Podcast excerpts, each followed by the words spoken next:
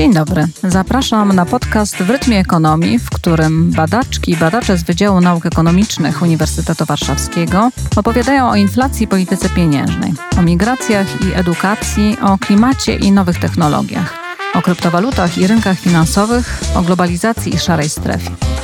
Wiedza i doświadczenie naszych gości pozwolą nam lepiej zrozumieć zagadnienia, które dotyczą nas wszystkich, choć nie zawsze zdajemy sobie z tego sprawę. Co dwa tygodnie, w czwartkowe popołudnia, na otaczający nas świat spojrzymy okiem naukowców, ale opowiemy go językiem zrozumiałym dla wszystkich. Znajdziecie nas na najważniejszych platformach podcastowych, a więcej informacji o nas szukajcie na stronie Wydziału Nauk Ekonomicznych UW i w mediach społecznościowych. Ja nazywam się Dominika Milczarek-Andrzejewska i pracuję na Wydziale Nauk Ekonomicznych Uniwersytetu Warszawskiego. Zapraszam na dzisiejszy odcinek. Witamy w podcaście w rytmie ekonomii. Dziś naszym gościem jest profesor Beata Łopaciuk-Gonczarek. Rozmawiać będziemy o kapitale społecznym i o tym, czy współpraca się opłaca. Zajmiemy się także analizą sieci społecznych w ekonomii i ekonomią współdzielenia. Ja się nazywam Dominika Milczarek-Andrzejewska i mam przyjemność poprowadzić dzisiejszą rozmowę. Krótko przedstawię naszego dzisiejszego gościa. Profesor Beata Łopaciuk-Gonczarek pracuje na Wydziale Nauk Ekonomicznych Uniwersytetu Warszawskiego w Katedrze Ekonomii Politycznej. Jest autorką prac dotyczących kapitału społecznego, w tym roli kapitału społecznego w przeciwdziałaniu degradacji środowiska i zmian klimatycznych. Jest też autorką prac na temat dóbr wspólnych, sieci społecznych i badań interdyscyplinarnych. Witaj Beato w naszym podcaście. Cześć, witam Państwa. Bardzo mi miło, dziękuję za zaproszenie. Zanim przejdziemy do tego naszego głównego tematu, jakim jest kapitał społeczny, to chciałabym porozmawiać z Tobą o modelu człowieka, tak jak jest wykorzystywany w badaniach ekonomicznych. Jak ekonomiści widzą patrzą na człowieka. No bo w działaniach gospodarczych widzimy człowieka jako istotę egoistyczną, zainteresowaną tylko swoimi korzyściami. Ty się zajmujesz współpracą i patrzysz na te zachowania związane z współpracą. W związku z tym, jak to ma się do egoizmu, do tego modelu egoistycznego człowieka? To jest w ogóle bardzo ciekawy temat, dlatego, bo kwestia tego egoizmu to jest tak naprawdę mocne uproszczenie. Bo jeśli się przyjrzeć bliżej teoriom i założeniom ekonomicznym, to tak naprawdę nigdzie tam o egoizmie nie ma mowy. To, co ekonomiści najczęściej zakładają, albo to, co zakładają tak zwani neoklasyczni ekonomiści, czyli absolutny główny nurt i podstawa wszystkich w zasadzie takich podstawowych rozważań, z których pozostali ekonomiści w jakiś tam sposób albo korzystają, albo przynajmniej się jakoś do nich odnoszą, to są założenia dotyczące racjonalności, a nie egoizmu. Czym się różni racjonalność od egoizmu? Racjonalność to jest takie działanie, w którym rzeczywiście kierujemy się tym, by było nam najlepiej, jak tylko się da. Przy czym najlepiej wcale to nie znaczy, że mamy maksymalizować, bo ekonomiści bardzo lubią mówić o maksymalizacji, swoje takie bardzo prywatne korzyści, bo to wszystko zależy od tak zwanych preferencji, czyli od tego, na czym nam zależy. Czyli równie dobrze możemy sobie wyobrazić, że maksymalizacja tego, na czym nam zależy, to znowu kolejny termin użyteczność, czyli to wszystko, co daje nam jakąś satysfakcję, szczęście, pomyślność, może rzeczywiście wiązać się z tym, że będę świetnie zarabiał, będę jeździł na wspaniałe wakacje, czy jakkolwiek inaczej zachowywał się w sposób, który byśmy mogli nazwać jako ten egoistyczny, ale równie dobrze można maksymalizować, nie wiem, szczęście swojej rodziny albo maksymalizować działania, które służą innym ludziom, tylko dlatego, bo są dla nas ważne i w jakiś sposób sprawiają nam tą przyjemność, tak? Czyli przy takiej definicji kwestia tego egoizmu nie przestaje być już taka kluczowa, a bardziej jest ważne takie działanie w sposób przemyślany, sensowny, logiczny, który prowadzi do skutków najlepszych możliwych według kryteriów, jakiekolwiek sobie nadamy. Tak? Czyli to jest taka trochę obrona tego, co jest w ekonomii pod tym egoizmem. Czyli o tym troszeczkę decyduje kwestia społeczeństwa, bo jako ludzie jesteśmy istotami społecznymi. Czyli ekonomiści nie powiedzą, że to zawsze będzie maksymalizacja bogactwa, tylko że też na to wpływ ma to, jakie ograniczenia daje społeczeństwo. To różne zasady. Ekonomiści, którzy na to specjalnie zwracają uwagę, to są rzeczywiście ekonomiści, ekonomiści instytucjonalni, czy mamy na myśli ten taki bardziej tradycyjny instytucjonalizm, czy tą nową ekonomię instytucjonalną, która już w większej mierze korzysta właśnie z tych różnych osiągnięć tej ekonomii głównego nurtu i tak naprawdę lepiej się wpisuje w ten model, o którym mówiłam, czyli w ten model, w którym dążymy do sytuacji maksymalnie optymalnej, efektywnej, w której w sposób sensowny realizujemy swoje cele. I to, co pokazują ekonomiści instytucjonalni, to to, że te dążenia nie są w jakiejś próżni, tylko mają miejsce w świecie norm, zarówno norm formalnych, jak i nieformalnych. Jeśli chodzi o normy formalne, to mamy tu na myśli przede wszystkim różne ograniczenia nadane przez prawo. To, czy będziemy kraść, czy nie, to nie jest nasz czysty wybór moralny, ale to też jest takie prawne ograniczenie, które łączy się z określonymi konsekwencjami, jeśli popełnimy coś, co jest przestępstwem. To są takie normy, które wynikają z różnego rodzaju społecznych ustaleń, tego co wypada, tego co jest przyjęte w danej kulturze i bardzo często one tak naprawdę przede wszystkim są trochę takim często rozwinięciem tego, co jest w normach formalnych, prawda? No bo te normy formalne w sposób naturalny każdej możliwej sytuacji też nam nie opisują, bo pewne rzeczy są dozwolone, ale mimo tego, że są dozwolone, no to niekoniecznie społecznie są jakoś korzystne i to w normach nieformalnych możemy wiedzieć, że mimo, że to jest niedozwolone, no to jednak tak się po prostu nie robi, bo to kogoś krzywdzi. Wróćmy na chwilkę do tej kwestii człowieka, racjonalnego człowieka i tego, że człowiek działa w ramach ramach pewnych społecznych zasad, o których przed chwilą mówiłyśmy, i odnieśmy się do kwestii współpracy, bo to znaczy, że ludzie współpracują nie tylko dlatego, że im się to opłaca, ale też dlatego, że to wynika z jakichś pewnych uwarunkowań społecznych. Chciałabym zapytać o rozróżnienie pomiędzy konkurencją a współpracą.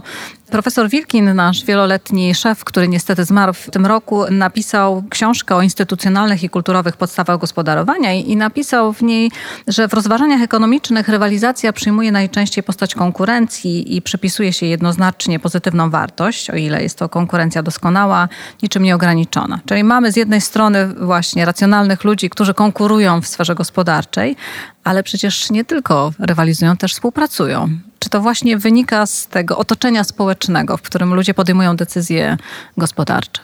Mówiąc właśnie o współpracy oczami czy tam ustami ekonomisty, nie da się właśnie pominąć kwestii rywalizacji czy konkurencji i tego, jak ona jest rzeczywiście postrzegana w ekonomii, bo tak jak właśnie w tym cytacie, który tutaj przedstawiłaś, ekonomiści są najczęściej bardzo gruntownie przekonani, że właśnie konkurowanie jest właśnie taką siłą, która nie tylko napędza gospodarkę i nie tylko powoduje, że ludzie są zmotywowani do działań, co jest właśnie takie prorozwojowe i proinwacyjne, ale jest właśnie no, takim naturalnym sposobem organizowaniem działań, które tak naprawdę de facto jest podstawą szerszego współdziałania. W jaki sposób konkurencja może być podstawą współdziałania? No, żeby to zrozumieć, można się odwołać do teorii Adama Smitha i tego właśnie przekonania, że nawet jeśli każdy będzie patrzył tylko na siebie i zajmował się tylko sobą i tym,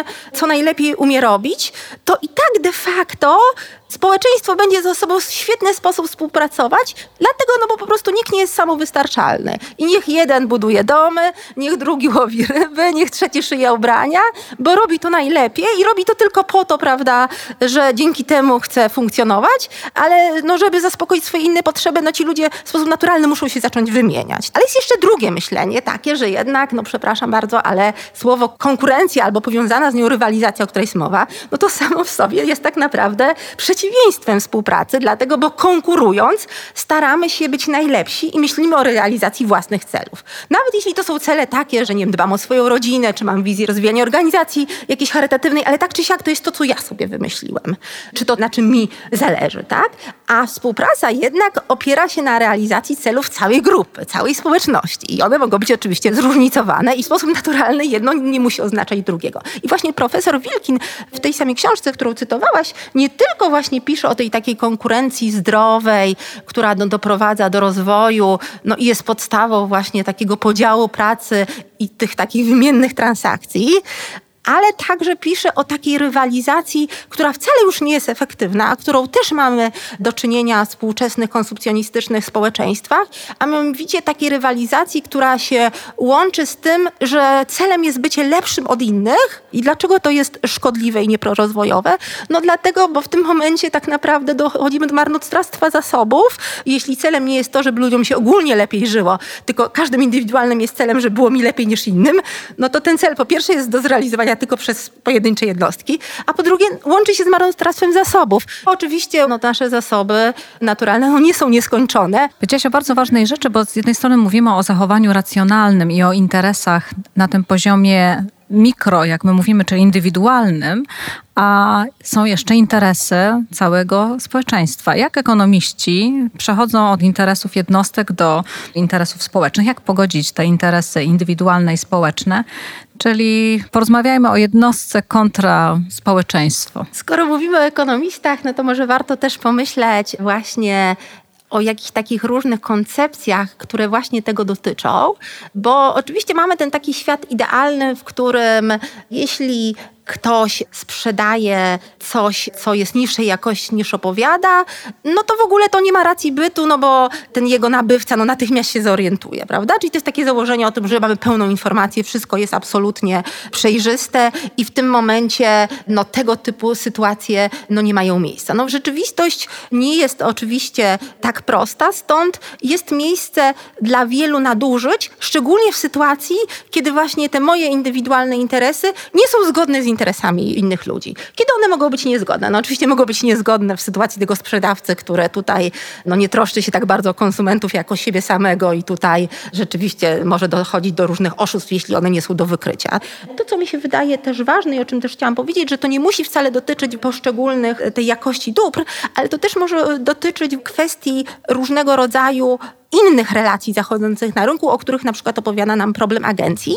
Czyli taka sytuacja, która też bardzo dobrze obrazuje to, że te cele różnych jednostek albo cele jednostek i grup mogą być zróżnicowane i jakie z tym wiążą się problemy. I to jest taki klasyczny przykład może być wtedy, kiedy właśnie mamy pracownika i jego szefa, no ich cele no nie muszą być takie same. Jeśli przyjmiemy, że ten szef reprezentuje cele firmy, których celem jest oczywiście przede wszystkim osiągnięcie zysku z tej działalności, no to pracownik wcale nie musi mieć tak indywidualnie takich samych celów, no bo może chcieć rzeczywiście nie wysilać się aż tak mocno, a mieć więcej czasu na odpoczynek, czas wolny, zajmowanie się rodziną, oglądanie filmów czy cokolwiek innego. I tak długo, kiedy te cele nie są takie same, a jednocześnie nie mamy pełnej możliwości kontroli i, pełnej wiedzy o tym, co robi ten nasz pracownik, to może dochodzić do takiej sytuacji, kiedy pracownik, kolokwialnie mówiąc, obija się w pracy, a pracodawca tak za, nie zawsze może to wyśledzić, ta strona właśnie zlecająca to zadanie, czyli tutaj ten pracodawca, tak naprawdę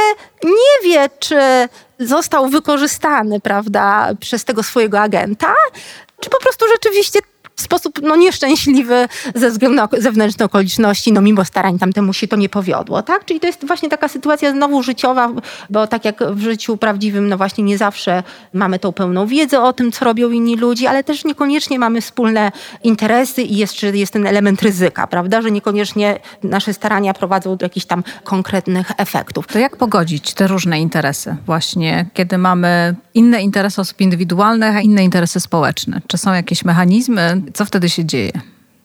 Czy zawsze jest ta rozbieżność? Tutaj przede wszystkim rozbieżność znika, kiedy z jakichś powodów ludzie dogadają się do tego, że jednak mają wspólne cele.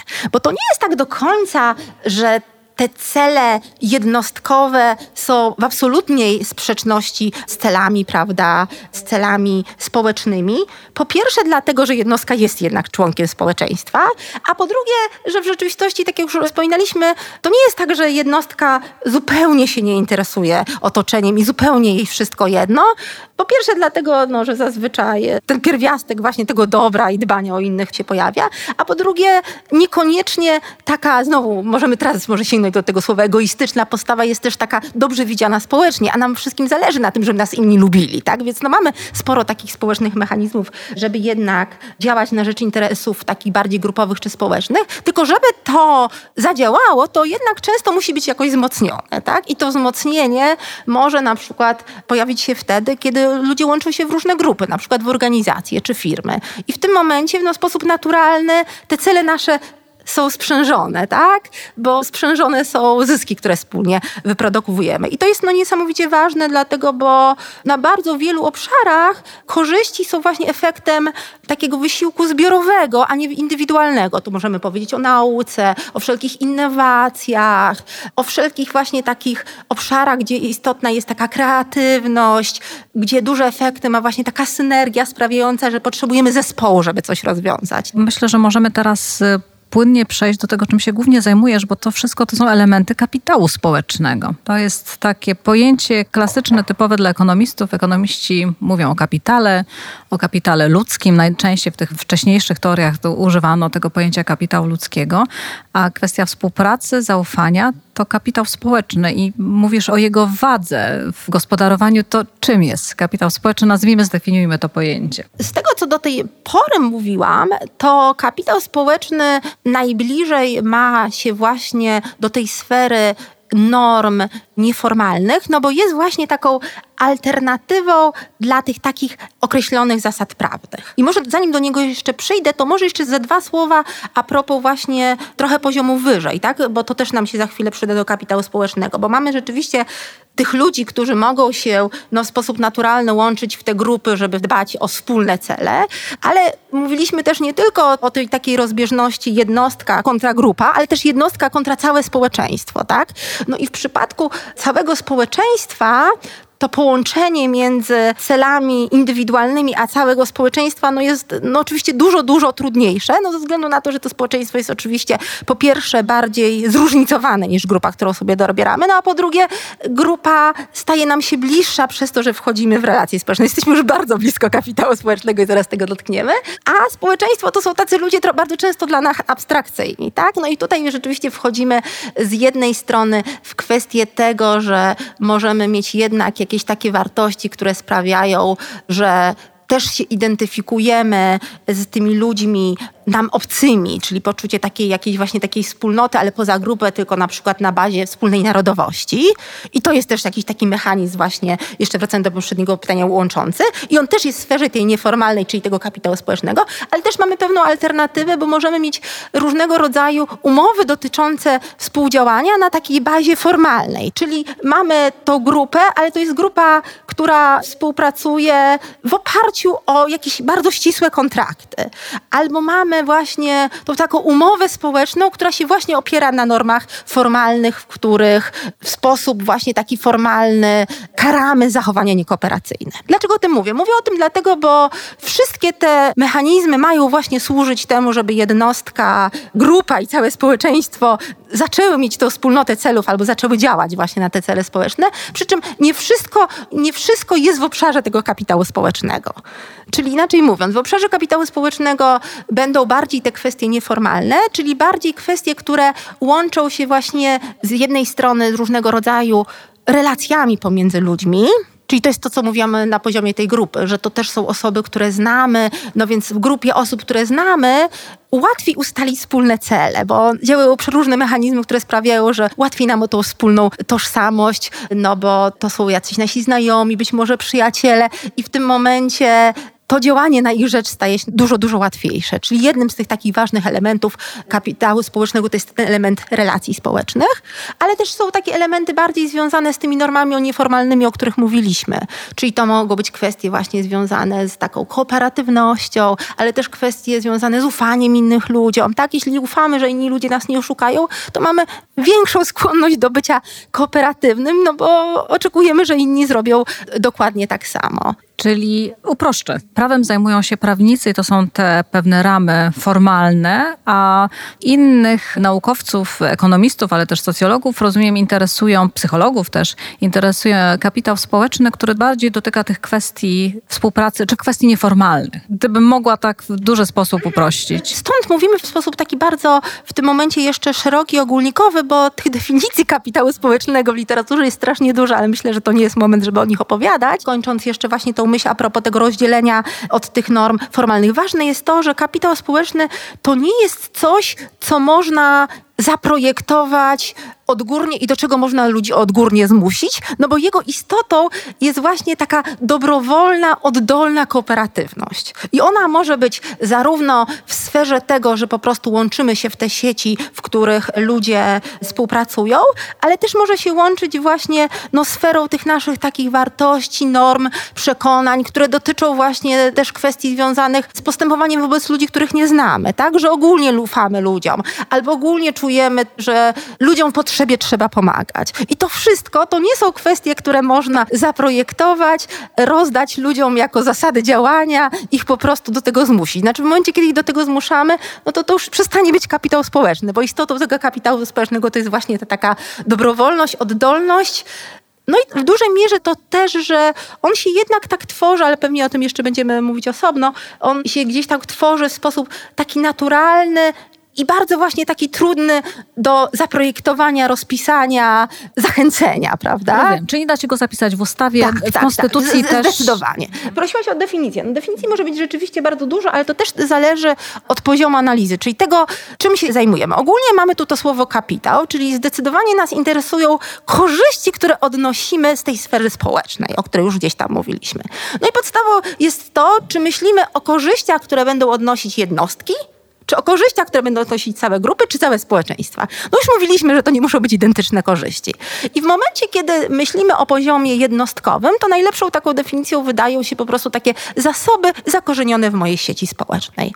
Przez to, że mam dużo znajomych, mam możliwość miłego spędzenia czasu, zwrócenia się do ludzi po radę. Ale też dostania dobrej pracy. Dostania dobrej pracy, mam dostęp do różnego rodzaju wiedzy, umiejętności. Czyli to jest taki dostęp do takich rzeczy no bardzo konkretnych, takich powiedziałabym nawet dóbr i usług rynkowych, ale nie musimy ich kupować, bo mamy dostęp przez sieć, ale też do takich rzeczy już mniej uchwytnych, jak kwestie związane z poczuciem przynależności, poczuciem poczuciem bezpieczeństwa, czy możliwością znalezienia zaufanej osoby, która się zajmie naszym malutkim dzieckiem. To też jest to taki zasób, który ułatwia nam realizację naszych różnych tych indywidualnych celów, czy to zawodowych, czy prywatnych, bo sprawia, że po prostu w grupie jesteśmy silniejsi, ale też w grupie jesteśmy bardziej kreatywni, jeśli ta grupa ma różnorodne zasoby i procesy zespołowe, o których wcześniej mówiliśmy. Tak? I to jest ten poziom indywidualny. No ale mamy jeszcze ten poziom taki grupowy i społeczny, który może połączmy, żeby było łatwiej, czyli tutaj bardziej nam chodzi o takie elementy, które sprawiają, że ludzie rzeczywiście widzą istotę tych celów grupowych albo tych celów całych społecznych i czują się po prostu częścią grupy, częścią społeczeństwa. I tutaj oczywiście ten element relacji też jest ważny, ale trudno sobie wyobrazić, że jesteśmy połączeni relacjami z całym społeczeństwem polskim, prawda? No więc tutaj potrzebujemy jakiejś innej podstawy tego połączenia. I ta podstawa właśnie siedzi w tych takich różnych normach nieformalnych, w kwestii zaufania, w kwestii właśnie wspólnej tożsamości, w kwestii potrzeby pomagania innym ludziom, w kwestii spodziewania się, że inni ludzie też nam w razie potrzeby pomogą, czyli takiego ducha społecznego, czasem to też się odczytuje jako taki duch obywatelski, prawda? Czyli takich Fukuyama to nazwał cnotami obywatelskimi. Chciałam się zapytać, jak to mierzyć, bo kiedy mówisz, że jest to tak bardzo zróżnicowane i to zależy, jaki poziom analizujemy, no to żeby to badać, żeby móc cokolwiek powiedzieć, starać się obiektywnie to ocenić, no to musimy umieć to zmierzyć. Jak to badać? W momencie, kiedy chcemy zmierzyć te takie indywidualne zasoby związane z sieciami społecznymi, to dobrym tropem jest po prostu mierzenie struktury relacji, w których jednostka funkcjonuje. Ilu masz znajomych? Ilu masz znajomych? Czy to są bliscy znajomi, czy to są dalecy znajomi? Czy znajomi mają zróżnicowane zasoby, prawda? Bo jeśli myślimy o takich celach instrumentalnych, czyli takich jak zdobycie pracy, to nie każdy znajomy nam to dostarczy. Są znajomi, którzy są pod tym kątem lepiej wyposażeni, tak? Ale na przykład jeśli myślimy o wspólnym stworzeniu czegoś kreatywnego albo dowiedzeniu się czegoś, czego wcześniej nie mieliśmy, no to istotne jest, żeby ci znajomi jednak myśleli trochę inaczej niż my albo mieli jakąś inną wiedzę o innych ofertach pracy. Przepraszam, że wejdę w słowo. Czy Facebook może obniżać kapitał społeczny, jeżeli jesteśmy tylko w swojej bańce? Bo podałaś ten przykład Facebooka i często media społecznościowe są krytykowane za to, że zamykamy się troszeczkę w swojej bańce. Czy zawsze posiadanie wielu znajomych jest korzystne? czy ta kwestia tego, co mówisz, co to są za znajomi, jest ważna. Tak, tutaj znowu dochodzimy do dwóch rodzajów kapitału społecznego. I to wszystko jedno, czy to są sieci wirtualne, czy niewirtualne. I oczywiście jest duża dyskusja, czy te sieci wirtualne służą tym samym celom, co realne. Czy taki przyjaciel na Facebooku to taki sam jak na żywo. Ale jednocześnie w dzisiejszym czasie to też może być bardzo mocno połączone, prawda? No więc może w to nie wnikajmy, ale poświęciłabym chwilkę temu, czy to zawsze jest tak, że jak mam tych znajomych więcej i oni są właśnie tacy bardziej zróżnicowani, to jest lepiej? No i znowu, zależy do czego. I mamy te cele instrumentalne, znalezienie nowej pracy, dowiedzenie się czegoś nowego i tutaj rzeczywiście im mamy więcej tych osób, tym lepiej, ale też mamy takie cele bardziej związane z zabezpieczeniem tych zasobów, których mamy potrzebami różnymi emocjonalnymi. I tu się okazuje, że możemy mieć mnóstwo znajomych, ale im więcej ich mamy w sposób naturalny, oni są od nas bardziej oddaleni, prawda? A nic nie zastąpi takiego jednego dobrego przyjaciela, który będzie z nami w potrzebie, tak? Bo ci wszyscy liczni nasi znajomi w momencie, kiedy nam się nie powiedzie, mogą się zająć swoimi sprawami, tak? No bo wszyscy tam jesteśmy po to, żeby realizować te cele instrumentalne. Ale możemy mieć takiego przyjaciela, który z nami będzie, wszystko jedno, czy mamy pracę, czy nam się powodzi, czy jesteśmy zdrowi, czy jesteśmy w dobrym humorze, czy jesteśmy chętni chodzić na imprezy, prawda? I w tym momencie to też jest kapitał społeczny, ale trochę innego rodzaju i zaspokajające nam innego rodzaju potrzeby. Czyli są różne odcienie kapitału społecznego, różne rodzaje różne też. Tak, mamy właśnie taki typ, który się opiera na relacjach silnych i służy właśnie bezpieczeństwu, tym potrzebom emocjonalnym, obronie. I ten bliski kapitał, on się nazywa kapitałem wiążącym. I to słowo wiążące jest takie trochę pejoratywne, o czym za chwilkę. Bo ja na razie opowiadam o tym kapitale jako czymś takim wspaniałym. Każdy chce mieć przyjaciela, co więcej właśnie takiego, który z nami zawsze będzie i to więcej tutaj też mocno wybrzmiewa że to nie jest taki interesowny przyjaciel, bo te takie duże sieci, które no, są nastawione na przykład na sukces zawodowy, no to one z samej definicji są właśnie takie instrumentalne. Wcześniej mówiliśmy, prawda, o tej współpracy, która się opłaca. No a kapitał oparty na bliskich więziach, no wcale się nie musi opłacać instrumentalnie, ale spełnia inne potrzeby. Co więcej, jakby jego mocną stroną jest to, że ludzie w ten sposób powiązani, w sposób bardzo naturalny, czują, że ich cele są wspólne. Prawda? Mamy wspólne cele z przyjaciółmi, mamy wspólne cele z rodziną, bo tutaj ta granica mój, twój trochę znika.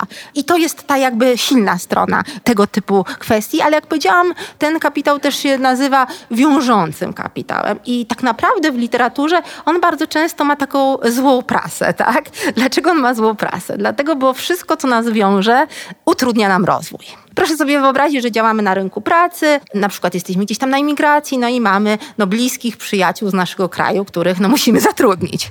I oni mogą być słabymi pracownikami, mogą wcale nie znać lokalnego rynku, ale jesteśmy, prawda, zobowiązani. I to jest jedna z możliwych ograniczeń.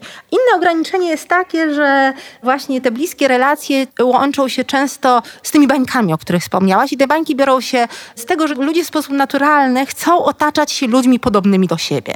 Bo po pierwsze, to im daje to poczucie bezpieczeństwa, a po drugie, takie relacje są najłatwiejsze, najmniej konfliktowe. I w tym momencie zbudowanie tej wspólnoty celów jest dużo prostsze, jeśli budujemy ją z kimś, kto ma podobne cele życiowe. No można sobie wyobrazić małżeństwa, które kompletnie się różnią i chcą dążyć do czegoś innego. Mówimy, co prawda, że przeciwieństwa się przeciągają, ale to jest raczej wyjątek od reguły niż recepta na szczęśliwy związek. No więc inaczej mówiąc, mamy tu taką skłonność, to się nazywa socjologicznie homofilia, do tego, że ci nasi najbliżsi znajomi, przyjaciele są do nas mocno podobni. W momencie, kiedy oni są mocno do nas podobni, to zachodzą różne takie niekorzystne zjawiska utwierdzania się w jakichś swoich przekonaniach, które bardzo szkodzą otwartości na świat, otwartości na innych ludzi, otwartości na nową wiedzę, otwartości na zmianę. No czyli coś, co oczywiście nie jest prorozwojowe, ale też często może się łączyć z wrogością wobec innych, prawda? Tak długo jak się otaczamy ludźmi, którzy są do nas podobni, to czasem też budujemy sobie właśnie tą własną tożsamość, my kontra reszta świata, tak? I w tym momencie możemy mieć rzeczywiście bardzo ten silny, powiedzmy, kapitał społeczny w ramach tej naszej homogenicznej grupy opartej na tych mocnych relacjach, ale budować go kontra inni obcy, którzy są dookoła. I przechodząc szczególnie na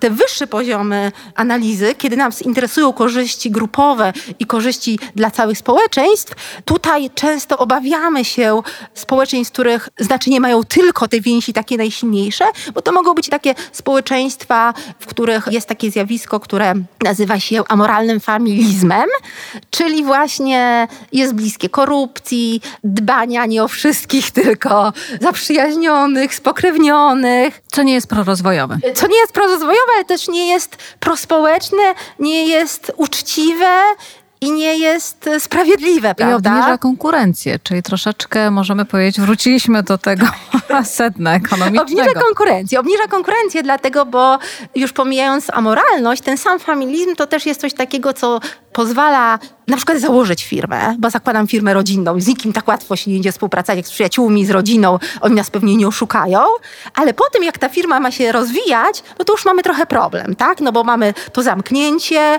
mamy tą niechęć, prawda, zatrudniania dobrych fachowców z zewnątrz. No i właśnie też Fukuyama e, opowiadał o tym, że relacje bardzo prorodzinne i tendencje do nich, no potrafią zatrzymać na przykład rozwój dużych przedsiębiorstw, bo w tych dużych przedsiębiorstwach zaczynamy już opierać się na innych relacjach niż czy to jest ktoś z rodziny, czy ktoś jest zaprzyjaźniony. Trudno wyobrazić sobie na przykład międzynarodową korporację, w której wszyscy będziemy jedną rodziną. Zaczyna to się kojarzyć z jakąś taką mafią trochę, która znowu jest no, zjawiskiem niekorzystnym, dlatego, no bo właśnie takim wykluczającym dla ludzi spoza mafii, a jednocześnie no właśnie niedbającym o takie szersze dobro społeczne. Czyli w społeczeństwach, w których mamy większą otwartość na innych, na zatrudnianie też menedżerów spoza rodziny, to wówczas jest szansa na to, żeby te kraje czy te społeczności się lepiej rozwijały. I to jest kapitał pomostowy, tak jest. przeciwstawiany to, temu To jeszcze nie padło, ale A. przeciwieństwem tego wiążącego jest ten pomostowy, który wydaje się no, z jednej strony właśnie tym kapitałem, który jest taki prorozwojowy, proinnowacyjny, a z drugiej strony też tym takim kapitałem, który tak nie dyskryminuje, który jest właśnie otwarty na inne kultury, narodowości, ale jednak mimo wszystko to jest kapitał, który się opiera na słabych więziach, czyli na takich więziach, które jednak no, w mniejszym stopniu przekładają się na wspólnotę celów, na bezpieczeństwo. Czyli to nie jest tak, że w ogóle powinniśmy zapomnieć o tych silnych więziach, prawda? Bo jedne i drugie są potrzebne, tylko po prostu powinny w mądry sposób współistnieć, czy to właśnie w bliższym otoczeniu, czy szerzej społeczeństwa. Dopytam teraz o Twoje badania. W sposób naturalny musieliśmy wprowadzić definicję, powiedzieć o różnych rodzajach kapitału społecznego, a prowadzisz ciekawe badania. Weźmy teraz kilka przykładów Twoich badań. Porozmawiamy może na początku o polskiej wsi. Robiłaś badania zespołu autorami dotyczące grup producenckich. Czy mogłabyś troszeczkę o tym badaniu powiedzieć? Jakie najważniejsze wnioski? Myślę, że często można usłyszeć, że w Polsce, tak samo jak w innych krajach posttransformacyjnych, czyli w naszych, że tak powiem, warunkach geograficznych, Europa Środkowo-Wschodnia, te wszystkie republiki poradzieckie, mamy do czynienia właśnie z niskim kapitałem społecznym. Jak to jest rozumiane? No oczywiście przede wszystkim to jest rozumiane wtedy, kiedy mierzymy to na podstawie tych już niekoniecznie doskonałych wskaźników działających międzynarodowo, czyli tego, czy działasz w organizacjach poza No tutaj Polacy słabo działają, czy właśnie jest sprawne, zaangażowane społeczeństwo obywatelskie i takie właśnie inicjatywy różne lokalne. I tego w tych krajach posttransformacyjnych, no przynajmniej na początku nie było, no, no bo to było absolutne nowum. Kwestie związane z zaufaniem społecznym, szczególnie takim zaufaniem do osób, których nie znamy, albo zaufaniem do rządu, które też no, w spadku po tym starym systemie były na bardzo niskim poziomie. Więc oczywiście można tu zrzucić na karp jakby mierników, że naszą siłą są relacje te takie nieformalne, to, że my może nie zapisujemy się do formalnego wolontariatu, ale jak znajdziemy na ulicy głodnego, to go nakarmimy, prawda? Jak przyjadą Ukraińcy, to im pomożemy. Jak mamy starą sąsiadkę, która potrzebuje zakupów, to jej zaniesiemy. Nigdzie tego nie zarejestrujemy, a ciągle będzie, tak? Więc to jedną kwestią może być kwestia tego, że po prostu kulturowo mamy inne wymiary, ale drugą rzeczą jest rzeczywiście, że jest ta taka spuścizna po starym systemie, która sprawia, że ten kapitał społeczny przynajmniej był na starcie taki mocno poturbowany.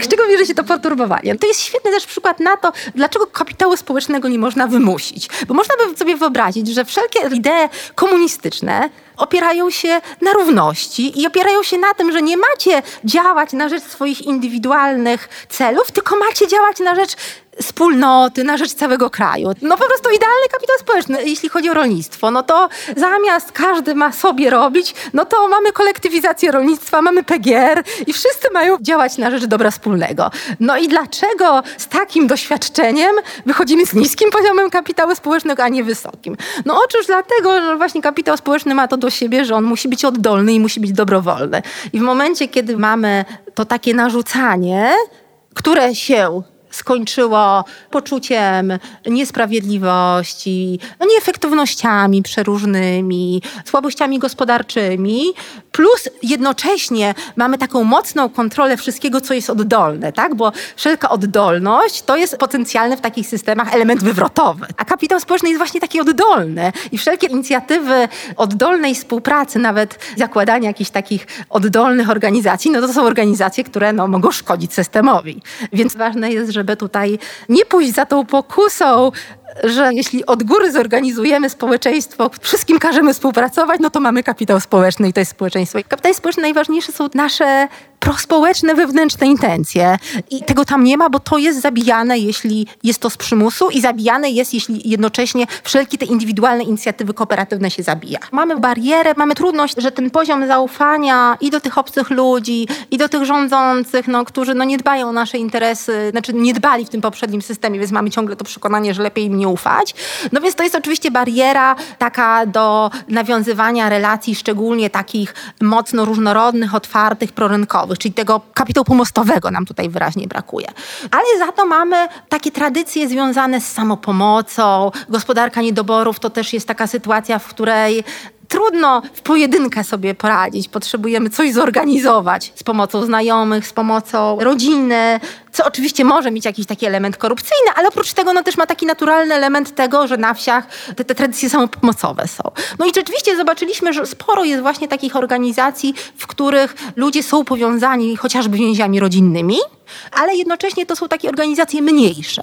W momencie, kiedy te grupy się robią większe, to w tych dużych grupach właśnie te relacje, czy z rodziną, czy nawet ze znajomymi, już odgrywają mniejsze znaczenie, co jest naturalne i co pokazuje, że tutaj właśnie zaczynamy je opierać na mechanizmach bardziej formalnych, po prostu na tych regułach współpracy rynkowej. Jesteśmy bardziej otwarci na ludzi z zewnątrz.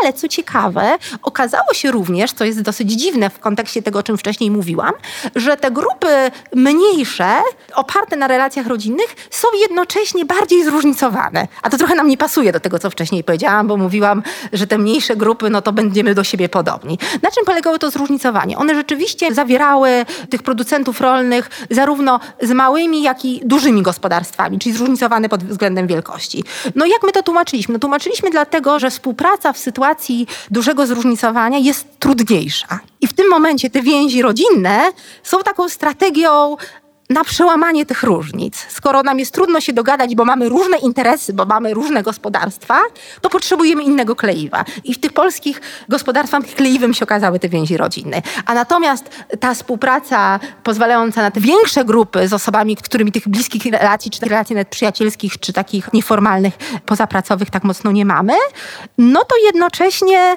ma tylko zasady formalne, na których można się oprzeć, co sprawia, że one niekoniecznie prowadzą do realizacji wspólnych celów. I tu jest ważniejsze, jak nam się okazało, przynajmniej w tych warunkach polskich, gdzie rzeczywiście to mogą być takie strategie niekoniecznie optymalne, ale takie po prostu naradzenie sobie z tym poziomem kapitału, który jest, czyli z tą trudnością współpracy z osobami, które są od nas zupełnie inne i nie jesteśmy z nimi powiązani, no to tutaj koniecznie okazało się to podobieństwo co do wielkości tego gospodarstwa, co można odnieść do podobieństwa tego celu.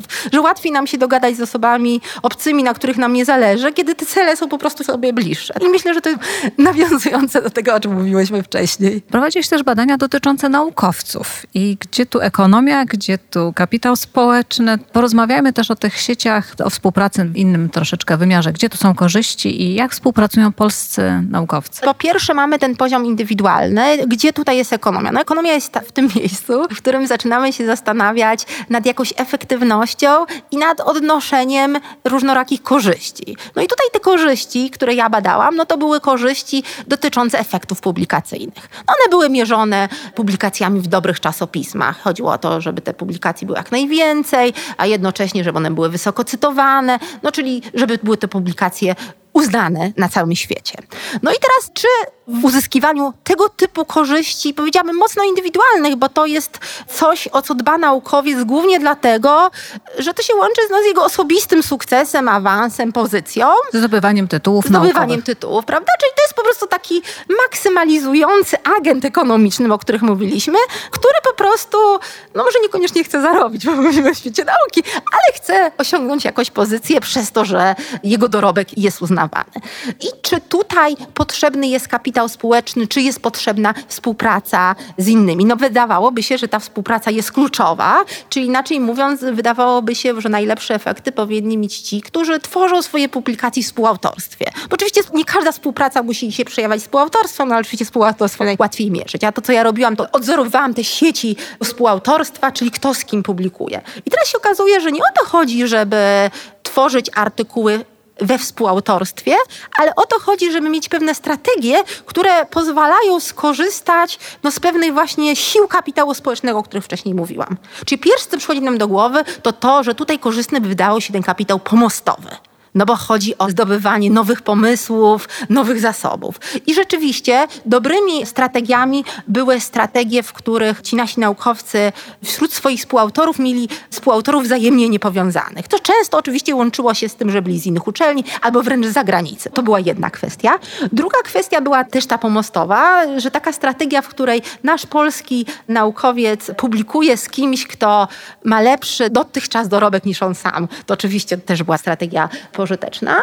I to są strategie, powiedziałabym, mocno pomostowe, właśnie opierające się na tym niepowiązaniu, różnorodności, dostępie do takich innych, ale też korzystnych zasobów. Ale okazało się, że też korzystna była strategia wiążąca. Tak? Dlaczego strategia wiążąca może być tutaj korzystna? Otóż pamiętajmy o tym, że mówimy o procesie współpracy, w której ważne jest to, żeby dwie strony rzeczywiście się angażowały i mogły na sobie polegać. No więc tutaj ta siła relacji też może mieć znaczenie. No i my tą siłę relacji badaliśmy w sposób, jaki się dało na podstawie tych danych o artykułach, czy właśnie to jest taki jednorazowy incydent, czy to jest współpraca, która służy więcej niż jednemu artykułowi wspólnemu. Czyli im więcej wspólnych prac, tym lepsze efekty? Osoby, które miały współpracownika, z którym pisały bardzo często artykuły, to nie była strategia sukcesowa. Czyli to, co ta nasza intuicja, że to jest kapitał wiążący. Ta osoba nic nowego już nie wniesie. Wspólne pomysłyśmy już wyeksploatowali.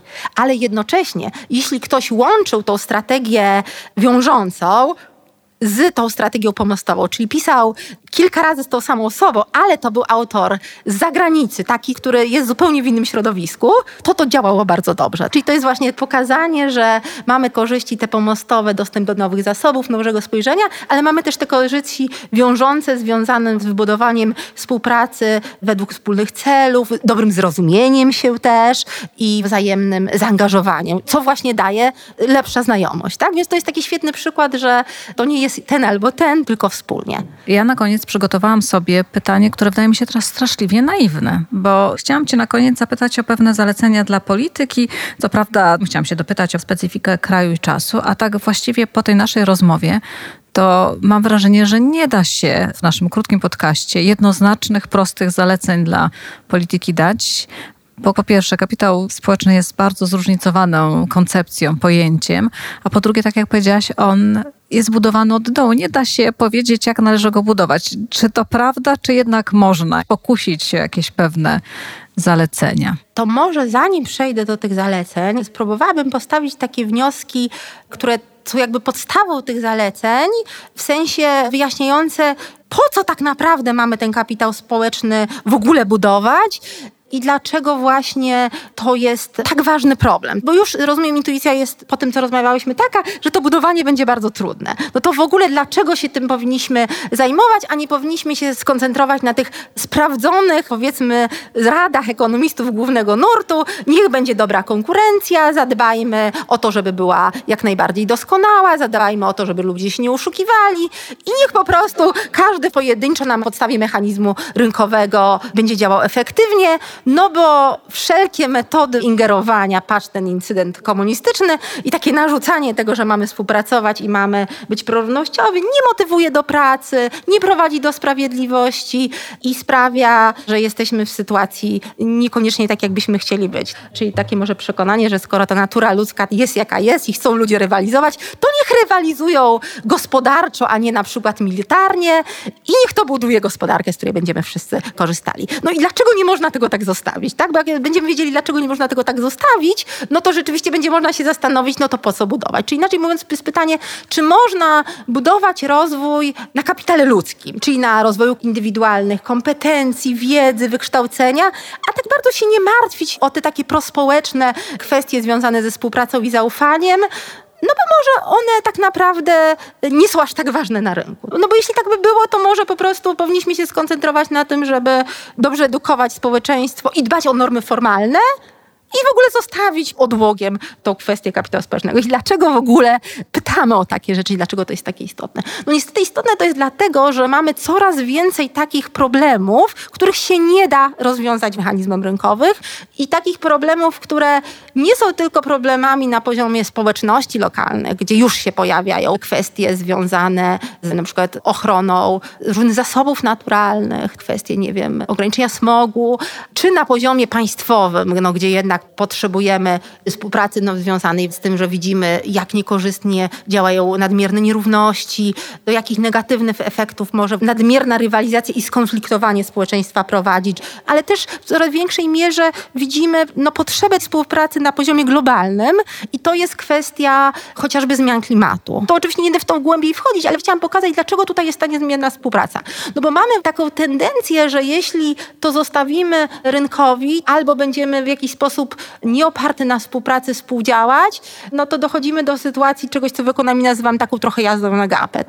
Zawsze jest taka pokusa, że niech to inni ograniczają emisje i walczą ze zmianą klimatu, a mój kraj będzie się rozwijał no, z większymi emisjami, ale na zasadzie takiej, że jeden kraj tak niczego nie zmieni, niech to robią inni. A skoro wszyscy rzucają na innych, to w końcu nikt to nie robi. No i dochodzimy do takiej sytuacji, gdzie słabo dbamy o to, co jest wspólne, a najmniej dbamy o to, co jest globalne, no bo tożsamość, prawda, z ludźmi, prawda, z całego świata jest najtrudniejsze, a jeszcze dodatkowo bardziej dbamy o to, co jest dzisiaj, niż to, co będzie w przyszłości, więc tutaj dochodzimy do kryzysu klimatycznego, który nam grozi. I dlaczego mówimy tutaj w kontekście kapitału społecznego? No bo można by powiedzieć, że w takim razie no, jest potrzeba zorganizowania tej współpracy globalnej, tylko pytanie jest takie, czy to można zorganizować wyłącznie na podstawie norm formalnych, czyli na podstawie rozpisania różnych traktatów. No mamy traktat paryski, mamy ciągle umowę o zmniejszaniu emisji. Chyba do 25 roku gospodarka światowa powinna być całkowicie nieemisyjna, co mimo przeróżnych umów i zrozumienia już tego szerokiego,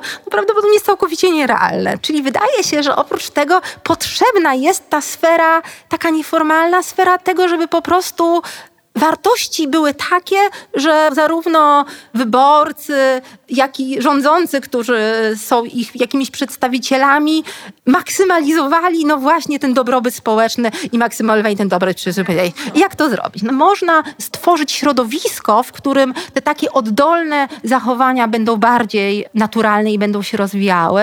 I to jest kwestia budowania takich dobrych instytucji formalnych, dobrze działających, uznających za sprawiedliwe, czyli kwestia takiej sfery, którą też kiedyś wspólnie zresztą zajmowałyśmy, czyli dobrego rządzenia. Rządzenia, w którym obywatele czują, że ich interesy są realizowane, że władza ich nie oszukuje, że władza się rozlicza i wiemy, co ta władza robi, a także władza, która właśnie angażuje sferę lokalną, czy samorządy lokalne, czy obywateli w decyzje, w rozwiązywanie problemów. I takie dobre rządzenie sprzyja temu, że nie czujemy tej obawy, nieufności, i jesteśmy gotowi partycypować, no bo możemy oczekiwać, że to jest ogólnie przyjęta konwencja.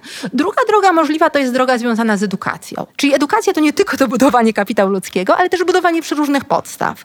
Nawet jeśli te różne postawy, o których mówiliśmy, są takie kulturowe i głęboko uwarunkowane przeszłością, mówiłam o wpływie systemu komunistycznego, to mimo wszystko, przynajmniej do pewnego stopnia, ma znaczenie środowisko społeczne, w które wyrastamy Oczywiście trudno zmienić środowisko, bo środowisko też jest zakorzenione w przeszłości, ale możemy zmienić na przykład ekspozycję dzieci na różne idee na etapie szkoły, że dzieci mogą być uczone współpracy, zrozumienia, tego, że właśnie pomaganie sobie wszystkim wspólnie się opłaca, poza tym jest miłe. Ogólnie ludzie są istotami społecznymi, więc to nie jest tak, że jedyną naturą jest ta rywalizacja. Ludzie też lubią być akceptowani, lubią się czuć częścią grupy. I to są takie elementy, które można budować, ale nie odgórnie, tylko tworząc na przykład sprzyjający temu system edukacyjny, w którym te dzieciaki mogą rzeczywiście ze sobą współpracować. Na przykład nie wzmacniamy w nich rywalizacji, a wzmacniamy pomaganie sobie nawzajem. Czyli to jest drugi obszar.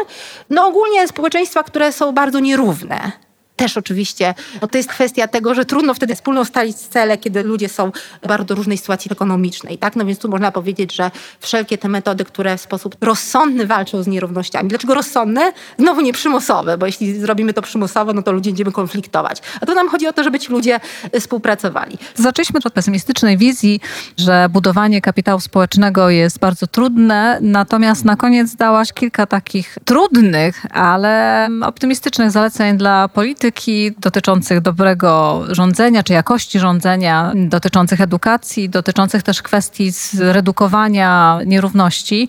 Ja myślę, że tym optymistycznym akcentem dotyczącym możliwości budowania kapitału społecznego, który jest ważny do tego, żeby dane społeczności mogły się rozwijać, na tym zakończymy. Bardzo Ci dziękuję za bardzo ciekawą rozmowę. Ja też bardzo dziękuję za rozmowę. Dziękuję za dzisiejsze spotkanie i zapraszam na kolejne za dwa tygodnie. Tymczasem obserwujcie naszą audycję na którejkolwiek platformie podcastowej nas słuchacie. Czekamy też na Wasze opinie i komentarze. A więcej informacji o badaniach prowadzonych przez naszych gości znajdziecie na stronie Wydziału Nauk Ekonomicznych UW i w mediach społecznościowych. Do usłyszenia. Seria podcastów w rytmie ekonomii powstała w ramach projektu Let's Make Together Economics in Warsaw. Projekt finansowany jest przez Narodową Agencję Wymiany Akademickiej w ramach programu Welcome to Poland.